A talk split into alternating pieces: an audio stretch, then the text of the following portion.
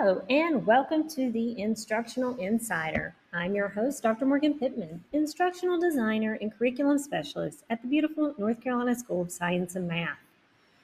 It is April 14th. I cannot believe that we are halfway through April. It seemed like January just kind of drug and was like 60 days long, and then poof, February and March, and now April have just flew by. So um, I don't know about you, but it's been really busy the month. The last month, I have not been on campus a whole lot. Um, I had the privilege of attending the um, the National Teacher Science Teaching Association conference in Atlanta, Georgia. I also have had the opportunity to attend the North Carolina Association of Gifted and Talented Conference in Winston-Salem. And then we were also on spring break. So, really, the past month, I've not posted an instructional insider newsletter or podcast. Um, you know, I've been really fortunate that I was able to instru- uh, share my instructional practices with other educators from around the country and you know participate as a learner myself so that i can bring back new and innovative instructional practices to our um, our ncssm faculty. Um, but let's talk about what i have seen this week. So i've got to deep dive back into some of the classes which is always a highlight of my my work week. And um, I went into one of our American Studies 2 classes, and I was honestly just I'm always blown away when I go into classrooms, but really I was in there maybe 20 minutes and just the the amount of instruction that I seen from this this teaching pair was just phenomenal. They utilized so many instructional practices in such a condensed time frame. They were, you know, continuously keeping the class at a swift pace so that students were, you know, really engaged and moving along in the curriculum and, and the content. They were, you know, taking deep dives into text and video resources. They were collaborating in small group discussions. They were generating timelines. You know, it was just a, there was a lot of like active participation with the students because the class time had been obviously really well prepared minute by minute. And you know, when we have these short 50 minute classes, only four days a week, it's so important that we really have minute by minute planned for those courses. Or, you know, we can waste 10 minutes looking for this or five minutes like looking for this and you know really utilizing and maximizing that class time um, and keeping the students engaged i i really wanted to um, you know, just highlight that because I appreciate that and the students appreciate that. Um, I did share on the instructional insider newsletter some strategies for student discourse. I know this time of the year things start to getting a they start to get a little idle. Um, you know, students know your practices and they're ready for summer vacation, and you know you might be ready for summer vacation, and you know we're really ready to like wrap up this this school year and sometimes implementing some new instructional practices can kind of revitalize not only your students but also yourself. So on the instructional insider newsletter i did hyperlink 10 strategies for student discourse to you know add a little bit of new flavor into your current course. And one thing i do want to recommend is a lot of times you know, I have worked with elementary, middle school, high school, and adult learners. And sometimes we, as we work with older students, we tend to forget to teach protocols and strategies, and we just assume the learners know how to implement a protocol. And I've seen this in adults, I've seen this in middle school classes, I've seen it in high school classes. We can't just assume everyone knows how to do a strategy or a protocol. If you're introducing a new strategy or protocol, it's so important that we teach it correctly so that students know how to implement it correctly. Or you're going to come away with, well, they didn't do it, it didn't work well, when really it was that you didn't teach the strategy. So that's just something I want to remind you as educators is always remember to teach protocols and strategies and not just assume the learners know how to do it regardless of their age and their intellectual ability. Um, another class that I loved was going into the research and biology class. And those students are really in the process of determining what their research proposals are going to be. So they were kind of pitching some ideas to me. Um, we had a variety of topics.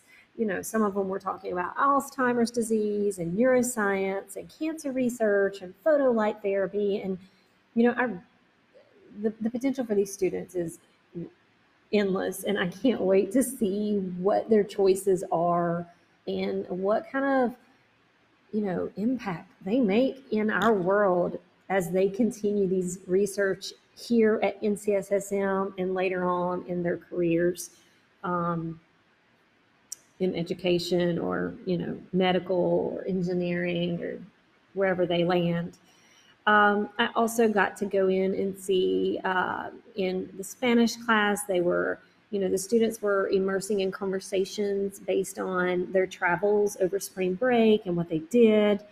Um, I was also able to go into the math class, um, and they were in the pre-cal class. They were discussing um, trigonometry, and it's funny. In in my one of my interviews I did with um, today, we go into conversations of trigonometry. We won't hear that interview this week, but um, you'll definitely hear conversations next week on some of the trigonometry that's used in engineering. Um, I also visited our um, one of our physics classes, um, and they were working on their presentations, um, looking at some big data sets. Um, so you know, lots of good things happening um, across our campus. And I had the opportunity this week to interview someone that we might not necessarily consider in a STEM field. Now, we know here at the North Carolina School of Science and Math that even though we are a STEM school, we very much value the humanities, the arts. Um, we encourage the written components, we encourage you know, reading and writing and fine arts. And so I went with a little different approach on purpose. This week I talked with a news journalist. She is a local news journalist here in Burke County. And we talked about how, you know, journalism has evolved over the years from advancements in technology. We also discussed how, you know, math and technology is really underpinned in the creation of press, but then also how that artistic component is embedded. I know one thing that I forgot to ask her right, you know, during our interview was about artificial intelligence and um, Chat GPT and have they seen a change or an impact in their job yet? I forgot to ask that, and I really wished I would. So that's something maybe I can have a conversation with her later on at another time. But it's definitely a question for you to ponder of how would Chat GPT or AI writers affect journalism? She doesn't get to answer that because I didn't ask her, but it's definitely something to consider as you're listening to our conversation. So I hope you enjoy my podcast this week with Angela Copeland. She is the educational journalist for The Paper here in Burke County. All right, today with me, I have Angela Copeland. Thank you for joining me today. Great to be here. All right, Angela, can you tell me where you work and what your job title is? So, I work at The Paper, and uh, people always think that it's, I'm just making a smaller name. No, it's really called just the, the paper, paper. because that's what everybody always refers to the newspaper as anyway. So yeah. we dove headfirst into that. Um, and I'm the education reporter there. So I'm going into schools, covering people, programs, board meetings, anything related to education. Which is why I picked you. That's being a school, being in education, that's why I chose to, to reach out to you. So I appreciate you coming here. All right, so tell us what your story is. How did you get what your where'd you go to school? What'd you major in? Sure. So I went to Auburn University and I majored in journalism. Okay. And I, t- I tell folks I'm one of the few people, at least in my friends group, that started and ended with the same major. So I started as a journalism major and ended as a, as a journalism major, though I almost went into genetical engineering. Oh, a little bit different. um, and so my, my first job out, out, out of college was as a reporter at a daily newspaper in Montgomery, Alabama. Okay. Um, so I immediately started in the field, interned also while I was in, in college. Right.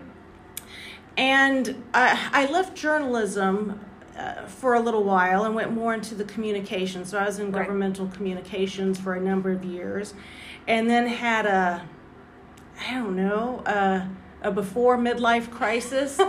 and I had always been very interested in physical fitness, Right. and I opened up my own studio and taught Pilates and yoga I love Pilates and yoga. and then now I've I, I say like I've, I've come full circle. I grew up in, in South Carolina and I left South Carolina when I was 18. Okay. I've lived in um, Colorado, Texas, Alabama, and now I'm back in the Carolinas and back to reporting. So it's interesting. It's like I'm I'm I'm 22 again Yeah. in a way. That's exciting. Yeah. So, what brought you back to the Carolinas? The job or the Mm-hmm. location? No, um, really just to be closer to, to family. Okay. You know, I was one of those who during COVID lost friends and family. Right. And my husband and I, at the time, I was doing uh, blog writing for a marketing agency, but working out of home. The agency was out of California, and he works for, for Microsoft and uh, doing cybersecurity stuff. And we could work from anywhere. And we're Okay. like, why not be closer to family? Right, And so that's what got us here. I've got a sister in Black Mountain and a brother still in South Carolina. Okay. Awesome. So, when I'm thinking journalism, I'm not thinking STEM at all. So, do you have STEM in your career? Science, technology, engineering, and math. Well, you know, even just back in the day when I was going to college, there was. Okay. Um, particularly in photography, so we had to, of course, take our own photos. And at the paper, we we do. Throughout my career, I've had to be able to take my own photos Right. as well, right? Um, and at that time, we're talking late '80s, early '90s. Couple years ago. yeah.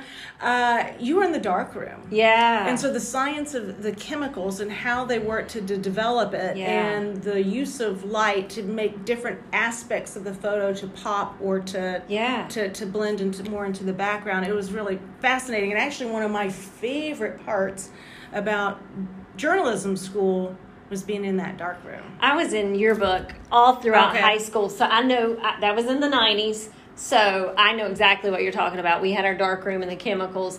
Is that even a part of journalism now, or has the digital age just took over? Well, um, yes, it has. You know, there's there's really not. A, I I better not say not at all because I'm sure there's one example. Right. But generally, no. You're not in in the dark room. You're using digital cameras. Yeah. Though, of course, that's just a different form of of how to use technology. Yeah. And there are times where we have to.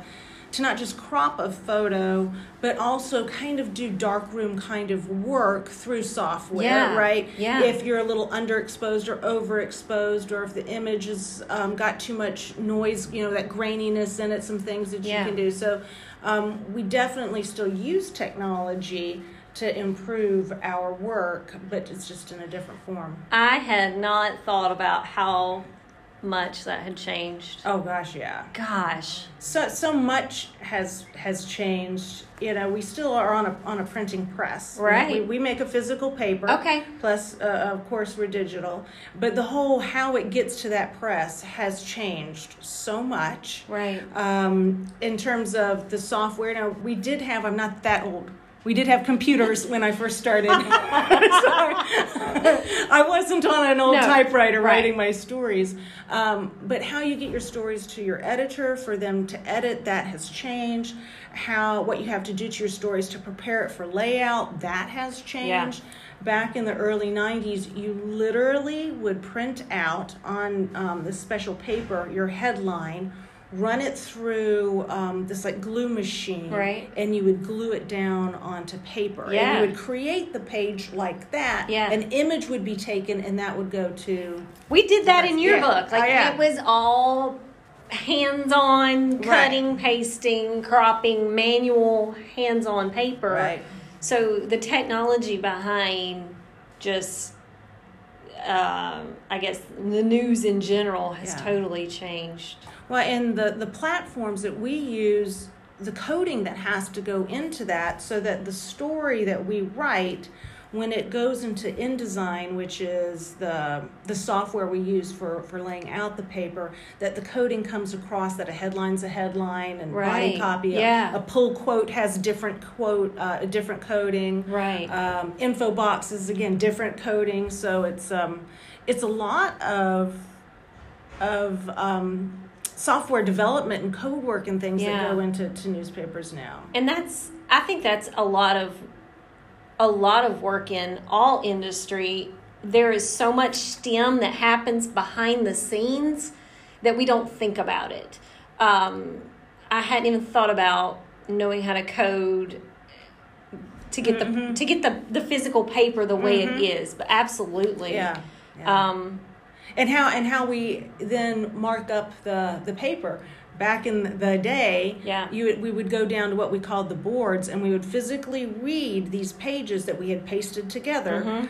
um, make any edits that needed to be made they would then be repasted with those corrections Right. and then sent for you know to be be printed and now we get a link in a pdf that's you know a markable pdf where we can go oh the S got left off of this word, or we, we're, we're catching sometimes.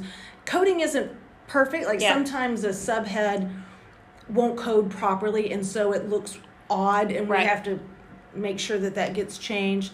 Um, but it's all done through a markable PDF now. Which is how in the fascinating. world did they get a paper out a day back then I don't know. I, you know. i mean well, when, when you think about when I think about back then, downstairs in the layout. So I was in the newsroom upstairs.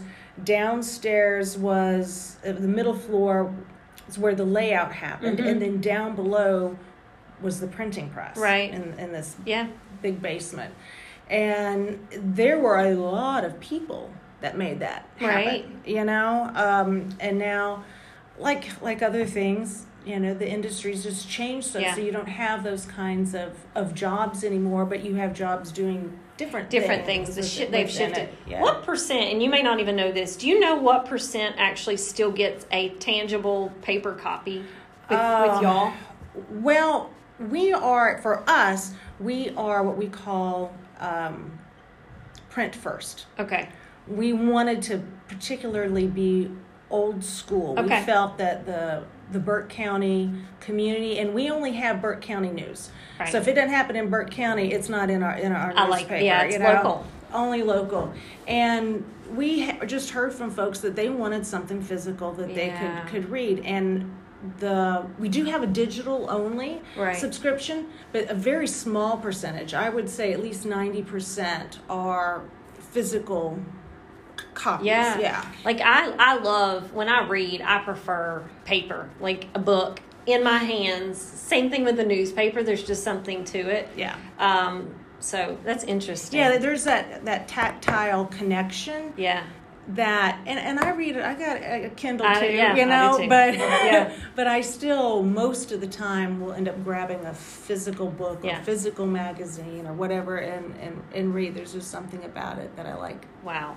So we've talked about the uh, the older version of science with um, you know in the dark room back when we had to do photos that way. Um, we've talked about how in the back half of the newspaper we've got coding and all kinds of analytics that are happening. I wasn't even thinking about that, so I always love when those things pop up. Um, what about math? Like there has to be a lot of math on the business Well, end. well a- absolutely there is, um, and also just like statistical stuff. Mm. Like so, we're tracking where our subscriptions are. Okay. And analyzing that information, Yeah. right? Like where physically in the county are we delivering papers, right? Gotcha. Where, um, what stories online are getting the most traction. So there's that kind of analysis that, Yeah. that happens. Um, and then getting that data and then deciding, okay, now how do we tweak our business plan Yeah. according to what we're, we're, we're seeing these trends? Right. Our Yeah. students here on our campus do something. All of our students on the Morganton campus are required to take data science, Mm-hmm. which is really it's looking at big data, but really making better decisions based on what is the data telling us, which is exactly what y'all are doing. Do y'all have someone that that's their their job is, or is that a developing area? Because the That's- paper's new. Yes, exactly. That, that's a developing area. It's something that we all kind of look at and Right. have some input in right now. I could absolutely see the day where, as we grow, you know, we had our first issue came out on February 4th. Yes. So um, we are um, just a little baby paper. Like us. That's right. Yes, exactly. We're growing up together. Exactly. We're, we're in our toddler stage Yes. now, but um, yeah. So I definitely see that as something Yeah. um, that's going to grow, and, and we've even expressed uh, interest in, in creating maybe um, to our own podcasts. Which then, of course, will go into a different area as well. Um, so it'll be interesting to see how we, we grow and, and change. But data is a really big driver in, in our decisions. And now that we've been around at least a few months now that we have some data Right. to go off of. Um, as a matter of fact, we're going to be meeting here um, later this week as a team to Right. kind of go over our stats at this point and what changes we might need to make or not. My brain's seeing project based learning you? here. I'm seeing learning opportunities for our students. Yeah, like sure. if that's a big thing and knowing our students are heavy in data, like I'm seeing a great partnership here with some math classes. oh yeah, I was definitely. I love it. I love it. Excellent. All right. So, is there any science outside of what we just talked about that you can think about that's in journalism?